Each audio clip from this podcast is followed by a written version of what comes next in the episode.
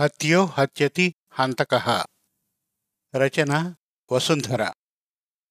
సాయం సమయం. ధవళేశ్వరంలో గోదావరి నది ఒడ్డున రామపాదాల రేవులో ఇసుకలో కూర్చున్నారు అఘోర్ పంతులు. అఘోర్ సన్నగా తెల్లగా పొడుగ్గా ఉన్నాడు. వయసు ముప్పైలోపుంటుంది పంతులు సన్నగా చామనచాయగా అఘోర్ కంటే కాస్త పొట్టిగా ఉన్నాడు. ఇంచుమించు అఘోర్ వయస్సే ఉంటుంది. నది మించి చల్లగాలి వీస్తోంది. మరీ ఆహ్లాదంగా లేదు. ఒంట్లో అదో రకం చలి. ఇంకా ఎంతసేపు? అన్నాడు అఘోర్ విసుగ్గా. వేటని పట్టడానికి శ్రద్ధ సహనం కావాలి. సాయిబాబా ప్రబోధిస్తాడే అంతకంటే ఎక్కువగా అన్నాడు పంతులు. వాళ్ళక్కడికి వేట కోసం వచ్చారు. వేట నదిలో చేపల కోసం కాదు నది బయట పందుల కోసము కాదు. వాళ్ళకిప్పుడు చంపడానికి ఓ మనిషి కావాలి. చంపేది అఘోర్ కానీ ఎవరిని చంపాలో నిర్ణయించేది పంతులు. అక్కడ జనం ఆట్టే లేరు. అప్పుడప్పుడు ఒకరు ఇద్దరు వచ్చి వెడుతున్నారు. అఘోర్ వాళ్ళనోసారి చూసి వెంటనే పంతుల్ని చూస్తున్నాడు. పంతులు అడ్డంగా తొలిపితే అసంతృప్తిగా నిట్టూరుస్తున్నాడు. అప్పటికి డెబ్భై ఏళ్ళ ముసలాయన పదహారేళ్ళ కన్నెపిల్ల బిందెతో నీళ్ళు పట్టడానికో పూజారి నదీమ తల్లిని తాకి దండం పెట్టుకునేందుకు నలుగురు భక్తులు వచ్చారు. వాళ్ళల్లో ఒక్కరిని పంతులు అప్రూవ్ చేయలేదు. ఇంకా ఎంతసేపు అన్నాడు అఘోర్ విసుగ్గా. పంతులు మళ్ళీ శ్రద్ధని సహనాన్ని ప్రబోధించాడు. అలా అరగంట గడిచాక అఘోర్కి సహనం పూర్తిగా నశించింది. వేట కనబడితే పిలు అని కళ్ళు మూసుకున్నాడు. అలా కూర్చునే నిద్రపోవడం చిన్నప్పటినుంచి అతడి అలవాటు. పంతులు లేచి నిలబడ్డం అతడికి తెలుసు. తర్వాత కునుకులోకి జారాడు. మనిషి మాత్రం కూర్చునే ఉన్నాడు. ఈలోగా పంతులు కొంచెం దూరంలోనే ఉన్న ఓ బిచ్చగాడి దగ్గరకు వెళ్ళాడు. మాసిన పంచ చిరుగుల చొక్క ఆకలి కళ్ళు. వయసు నలభై ఏళ్ళుండొచ్చు దృఢంగా ఉన్నాడు. పంతుల్ని చూస్తూనే చెయ్యి చాపి బిచ్చమడిగాడు. కాళ్ళు చేతులు సక్రమంగా ఉన్నాయి. ఇలా అడుక్కునే బదులు ఒళ్ళొంచి పనిచేసి బతకచ్చుగా అన్నాడు పంతులు. నాకంటూ ఎవరూ లేరు. ఒంటరిగాణ్ణి. ఎవరికోసం సంపాదించాలి బాబూ? అన్నాడు బిచ్చగాడు. పంతులు కళ్ళు మెరిశాయి. ఒంటిగాడు అన్నమాట అయితేనే బతకడానికి డబ్బు కావాలిగా. ఈరోజు నీ పంట పండిందనుకో అన్నాడు. పంట పండడానికి నాకేమైనా పొలం ఉందా? ఇంటి పెరడుందా? అన్నాడు బిచ్చగాడు అనాసక్తంగా. అవేం అక్కర్లేదు. ఆయనున్నాడుగా అది చాలు అంటూ అల్లంత దూరాన కూర్చున్న అఘోర్ని చూపించాడు పంతులు. ఆయనక్కడ కూర్చుంటే నాకు నేలెక్కడి నుంచి వస్తుంది పంట ఎలా పండుతుంది? అన్నాడు బిచ్చగాడు చిరాగ్గా. ఆ అయ్యగారు ధర్మాత్ముడు. నదీ తీరాన ధ్యానంలో కూర్చున్నాడు. కళ్ళు తెరవగానే ఎవరు కనిపిస్తే వాళ్ళకి వెయ్యి రూపాయలు ఇస్తాడు అయితే ఆయనకి బిచ్చమేయడం నచ్చదు. నువ్వు కాయకష్టం చెయ్యాలి అన్నాడు. కాయకష్టమంటే? అన్నాడు బిచ్చగాడు అనుమానంగా. ఏముంది? ఎక్కడో ఓ గొయ్యి తీయమంటాడు. అందుకు మామూలుగా అయితే వందో నూట యాభయో ఇస్తారేమో. ఈయన వెయ్యి ఇస్తాడు. నీ ఇష్టం. ఆలోచించుకో మరి అన్నాడు. గొయ్యి తీయడానికి వెయ్యి రూపాయలంటే బిచ్చగాడికి ఆశ పుట్టింది. సరేనని అఘోర్ని సమీపించి ఆగాడు. పర్వాలేదు పిలువు అన్నాడు పంతులు నెమ్మదిగా. బాబూ అన్నాడు బిచ్చగాడు కాస్త గట్టిగానే. అఘోర్ చటుక్కున కళ్ళు తెరిచాడు. ఎదురుగా బిచ్చగాడు అతడి పక్కనే పంతులు. అఘోర్కి చాలా కోపం వచ్చింది అవతలికి పొమ్మని చెప్పచ్చుగా అన్నట్టు పంతులు వైపు చూసి కంగు తిన్నాడు. పంతులి కళ్ళల్లో వేట దొరికిందన్న సంతోషాన్ని అతడు పసిగట్టాడు. ఇతన్నిప్పుడు చోటుకి తీసుకెడదామని అక్కడ ఆరడుగుల పెట్టె పట్టే గొయ్యి ఒకటి తవ్వాలని అందుకు నువ్వు వెయ్యి రూపాయలిస్తావని చెప్పాను. తనకి ఓకే నీకు ఓకేనా? అన్నాడు పంతులు. అఘోర్కి విషయం అర్థమైంది. నువ్వు చెప్పాక నేను ఓకే చేయకుండా ఉంటానా? అన్నాడు. నాకొక్కటే అర్థం కాలేదండి. ఆరడుగుల గొయ్యి దేనికండి? అన్నాడు బిచ్చగాడు ఆశ్చర్యంగా. ఎందుక నిన్ను చంపి పాతిపెట్టడానికి సరేనా? అని నవ్వాడు పంతులు. తన్ను చంపి పాతిపెట్టడం వల్ల వాళ్ళకొచ్చే లాభమేముంటుంది? అనుకున్నాడేమో. తను నవ్వి కూలోని కాదుగా గొయ్యి తీయడానికి నా వద్ద గుణపం లేదండి అన్నాడు బిచ్చగాడు. సమాధానంగా పంతులు తన భుజానికి తగిలించిన సంచిలోంచి చిన్న పెట్టి తీశాడు. అందులోంచి అడుగున్నర పొడవున్న నాలుగు ఉక్కు ముక్కలు తీసి క్రూ సిస్టంలో ఒకదానిలో ఒకటి అమర్చి గొయ్యి తవ్వడానికి ఇది పనికొస్తుందిగా అన్నాడు. బిచ్చగాడు దాన్ని అందుకొని పరీక్షించి చాలా బలంగా ఉంది మొన పదునుగా ఉంది. ఒక్క మనిషేం ఇద్దరు మనుషులు పట్టేటంత గొయ్యి తవ్వచ్చు అని నవ్వాడు. పంతులు ఉలిక్కిపడి వాడి మొహం చూసి వాడు కూడా తన హాస్యస్ఫూర్తిని ప్రదర్శించాడని గ్రహించాడు. తర్వాత మళ్ళీ గుణపాన్ని నాలుగు భాగాలు చేసి తన సంచిలోనే ఉంచి లేచి నిలబడి పద అన్నాడు. ముగ్గురు అక్కడి నుంచి కదిలారు. అది కొండ వెనుక ప్రాంతం. పంతులకి ఆ దారి బాగా తెలుసు. చెట్లు గుబురుగా ఉన్న చోట లోపలికి మళ్ళీ కొంచెం ముందుకెళ్ళి బిచ్చగాడికి ఓ చోటు చూపించాడు. గుణపం తయారు చేసి ఇచ్చాడు. బిచ్చగాడు పని మొదలెట్టగానే ఇద్దరూ కొంచెం దూరంగా వెళ్ళారు.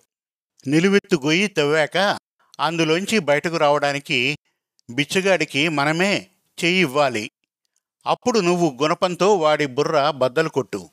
తాను తవ్విన గోతిలో తనే పడిపోతాడు. మట్టి పోసి కపెట్టేద్దాం ఆ తర్వాత ఇక్కడో హత్య జరిగిందని శవం ఇక్కడే ఉందని ఎవరికీ తెలిసే అవకాశం లేదు. తెలిసినా పోయింది బిచ్చగాడే కాబట్టి ఎవరూ పట్టించుకోరు. పైగా వాడికి నా అన్న వాళ్ళు కూడా లేరు. అన్నాడు పంతులు నెమ్మదిగా. అవుననుకో ఒక మనిషిని చంపితే అందువల్ల ప్రయోజనం ఉండాలి ఇంతవరకు నేను చేసిన ప్రతి హత్యకి లక్షకి తక్కువ కాకుండా ముట్టింది. పైసా ప్రతిఫలం లేకుండా వీణ్ణి చంపడం నా వృత్తికి అవమానం కదూ? అన్నాడు అఘోర్. ప్రతిఫలం ఎంత కావాలో నన్నడుగు నేనిస్తాను. ఎటొచ్చి ఫ్రెండుని కదా బాగా డిస్కౌంట్ ఇవ్వాలి అన్నాడు పంతులు. సరేలే కానీ నీకు మాత్రం ఈ హత్య అవసరమే ఉంది అన్నాడు అఘోర్. ఉంది. ఈ బిచ్చగాడిని చూడగానే వాడి వల్ల నీకు ప్రాణగండముందని సిక్స్త్ సెన్స్ చెప్పింది నాకు. వాడి అడ్డు తొలగించాలని అనుకున్నాను. ఎలాగూ వేట కోసం చూస్తున్నాం కాబట్టి ఆ వేటకు ప్రయోజనమూ ఉంటుందని వీణ్ణి ఎంపిక చేశాను. అఘోర్ క్షణమాగి ఒక బిచ్చగాడి వల్ల నాకు ప్రాణగండమా? ఏమనుకుంటున్నావు నా గురించి? అన్నాడు. నేను నీ గురించి ఏమనుకుంటున్నాను అన్నది కాదు క్వశ్చన్ నా సిక్స్త్ సెన్స్ గురించి నువ్వేమనుకుంటున్నావు అన్నది పాయింట్ అన్నాడు పంతులు. సరే నీ సిక్స్త్ సెన్స్ నిజమే అనుకుందాం. మరి ఈ బిచ్చగాడి వల్ల ప్రమాదం నాకైతే వాణ్ణి చంపడానికి నువ్వెందుకు డబ్బివ్వాలి? అడిగాడు అఘోర్. నీ మీద ఆధారపడి బ్రతుకుతున్నవాణ్ణి నిన్ను రక్షించుకోవడం నాకు అవసరం కదా? నవ్వాడు పంతులు. బాబు గొయ్యి రెడీ. అని బిచ్చగాడు గట్టిగా పిలవడంతో వాళ్ళ సంభాషణకు బ్రేక్ పడింది. ఇద్దరూ అటు కదిలారు. ఆ గొయ్యి తన శాశ్వత నిద్ర కోసమే రెడీ అని తెలియని బిచ్చగాడు వెయ్యి రూపాయల గురించి పగటి కలలు కంటున్నాడు. అప్పటికి ఓ రోజు ముందు ఇంతవరకు ఐదు హత్యలు చేశాను. ఎప్పుడూ తప్పనిపించలేదు. ఈసారే ఎందుకో ఆగాడు అఘోర్. అఘోర్ గ్రాడ్యుయేట్ తెలివైనవాడు. తన చదువుని తెలివిని హత్యలు చేయడానికి ఉపయోగించే కిరాయి హంతకుడు. పంతులు నవ్వి చేసేది హత్యలైనా నీ మనసెంతో మెత్తన. ఇంతవరకు నువ్వు చంపింది సమాజానికి చీడపురుగుల్ని. ఇప్పుడు చంపబోయేది ఓ అమాయకుణ్ణి. అది తేడా అన్నాడు. పంతులు అఘోర్కి స్నేహితుడు సన్నిహితుడు శ్రేయోభిలాషి. అఘోర్ హత్యలు చేయడానికి నైతిక బలాన్నివ్వడం తన బాధ్యతగా భావిస్తాడు. నువ్వన్నది నిజమే. సుధీర్ నిజంగానే అమాయకుడు. అన్నాడు అఘోర్ సాలోచనగా. సుధీర్ ఓ ప్రైవేట్ కాలేజీలో లెక్చరర్. నెలకి పదిహేను వేల జీతంతో బ్రతికీడుస్తున్న సామాన్యుడు. రాజమండ్రిలో ప్రముఖ వ్యాపారస్తుడు లక్ష్మయ్య కూతురు అమల అతణ్ణి ప్రేమించింది. పెళ్ళి చేసుకుంటానంది. సుధీర్ అవునం లేదు కాదం లేదు ఆమె తల్లిదండ్రులు ఒప్పుకుంటే అప్పుడు ఆలోచిద్దామన్నాడు. అమల వెంటనే తల్లికి తన ప్రేమ గురించి చెప్పింది. తల్లి భర్తకి చెప్పింది. లక్ష్మయ్య ధనికుడే కాదు. పేదవాళ్ళని అసహించుకునే అహంకారి. తను అనుకున్నది సాధించడానికి దేనికీ వెనుకాడని దుష్టుడు. కూతురు చెప్పింది విని ముందాయన మండిపడ్డాడు. తర్వాత బెదిరించాడు. అమల లెక్క చేయలేదు చెలించలేదు. నీ సంగతి ఇలా కాదు. కాళ్ళు చేతులు కట్టేసైనా సరే నీకు వెంటనే బావతో పెళ్ళి జరిపించేస్తాను అన్నాడు లక్ష్మయ్య. ఆ రాత్రే అమల ఊరేసుకునే ప్రయత్నం చేసింది. చివరి క్షణంలో తల్లి చూడకపోతే ఆమె శవమై వేళ్ళాడేదే. కావాలనే నన్ను రక్షించే అవకాశం ఇచ్చాను. బావతో పెళ్ళి ఉద్దేశం మానుకోకపోతే మీకు ఆ అవకాశం ఇవ్వను అందామె. లక్ష్మయ్యకి అర్థమైంది. సుధీర్ బ్రతికుండగా తన కూతురు వేరేవాడిని పెళ్ళి చేసుకోదు. సుధీర్ చస్తే కనుక నాలుగు రోజులు ఏడ్చి చివరకు సర్దుకుపోతుందనుకున్నాడు. వెంటనే అఘోర్కి కబురు పెట్టి రప్పించాడు. సుధీర్ వివరాలు చెప్పాడు. రెండు రోజుల్లో సుధీర్కి భూమి మీద నూకలు చెల్లిపోవాలన్నాడు. మూడు లక్షల అడ్వాన్స్ అన్నాడు. పని పూర్తయ్యాక ఇంకో ఏడు లక్షలు ఇస్తానన్నాడు. అంతవరకు అఘోర్ రేటు మర్డరుకి ఒకటి నుంచి ఐదు లక్షల దాకా ఉంది. పది లక్షల బేరం ఇదే మొదటిది. అఘోర్ మర్డర్ కోసం సుధీర్ ఆనుపానులు తెలుసుకున్నాడు. హంతకుడు కావడానికి ముందు తాను ఎలాంటి జీవితం గడిపాడో ఇప్పుడు సుధీర్ అలాంటి జీవితమే గడుపుతున్నాడు. ఒకరి జోలి సొంఠి అక్కర్లేకుండా తన మానాన తాను అతి సామాన్యంగా బతుకుతున్నాడు. అతడు అమలని ప్రేమించలేదు. అమలే అతన్ని ప్రేమించింది. ప్రేమించి దగ్గర కావడానికి ప్రయత్నించినా సుధీర్ దూరంగానే ఉన్నాడు. పెళ్ళికి ఆమె అమ్మా నాన్నల అనుమతి ముఖ్యమని పంపేశాడే తప్ప ఆశతో తప్పటడుగు వేయలేదు. ఏ తప్పు చెయ్యని సామాన్యుణ్ణి ఉత్త పుణ్యాన చంపడానికి అఘోర్కి మనసొప్పలేదు.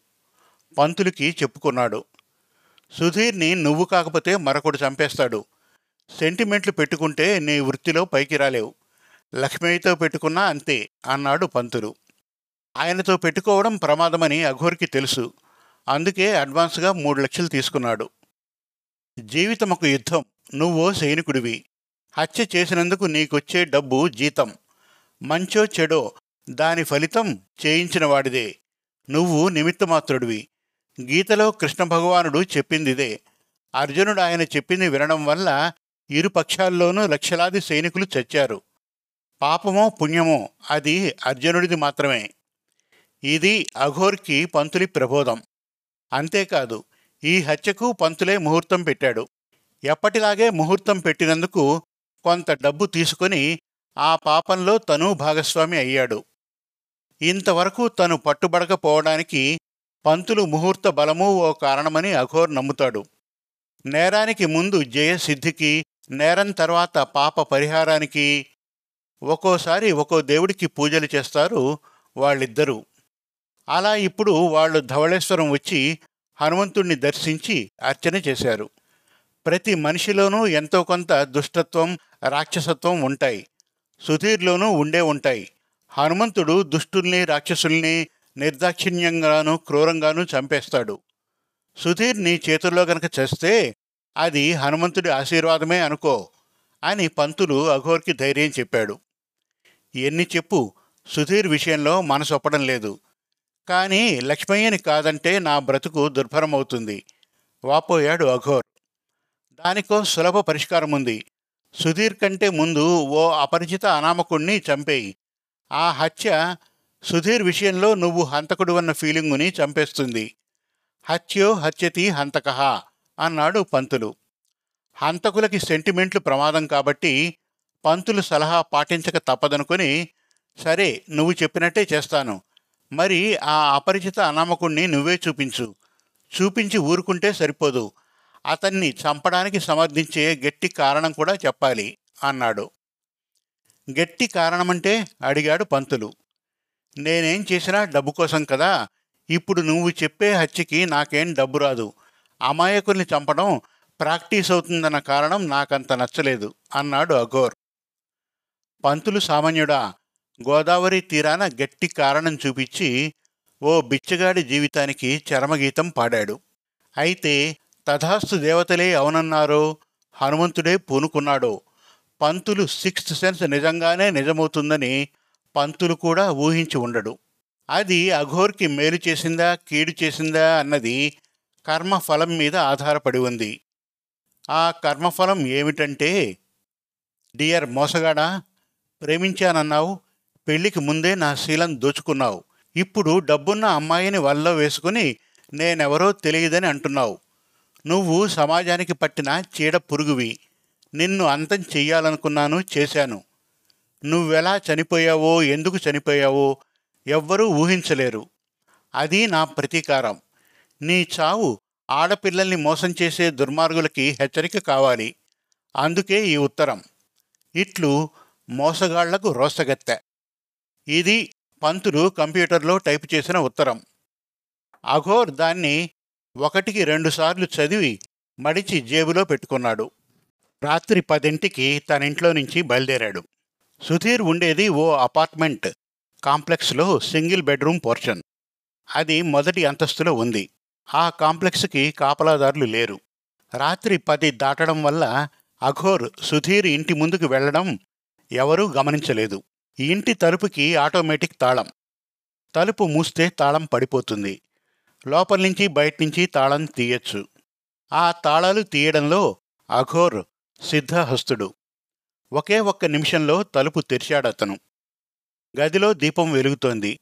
మంచం మీద సుధీర్ గాఢ నిద్రలో ఉన్నాడు. నా పని సులువైంది అనుకున్నాడు అఘోర్. సుధీర్కి స్పృహ తప్పించి అప్పుడు మొహం మీద తలగడ అదిమి శ్వాస ఆడకుండా చేసి అతన్ని చంపేయాలన్నది అఘోర్ పథకం. చనిపోయాక అతడి జేబులో తను తెచ్చిన ఉత్తరం ఉంచాలి. సుధీర్ సామాన్యుడు కాబట్టి అతడి చావుని ఆ ఉత్తరంతో ముడిపెట్టి కేసు క్లోజ్ చేసేస్తారు. లక్ష్మయ్య విషయానికొస్తే తీగ లాగితే డొంకంతా కదిలే ప్రమాదముంది. కాబట్టి ఆయన కూడా ఆ కేసు త్వరగా క్లోజ్ కావడానికి తన వంతు ప్రయత్నం చేస్తాడు. పైగా ఆయనకి పోలీస్ డిపార్ట్మెంట్లో చెప్పుకోదగ్గ పలుకుబడి ఉంది. ఇప్పుడు సుధీర్ మంచి నిద్రలో ఉన్నాడు కాబట్టి స్పృహ తప్పించడం మరింత సులభం. అఘోర్ వెనక్కి తిరిగి లోపల నుంచి తలుపు తాళం వేశాడు చప్పుడు కాకుండా. మళ్ళీ ఇటు తిరిగేసరికి కళ్ళెదుట కనిపించిన దృశ్యం చూసి తెల్లబోయాడు అఘోర్. మంచం మీద సుధీర్ ఇంకా నిద్రపోతూనే ఉన్నాడు.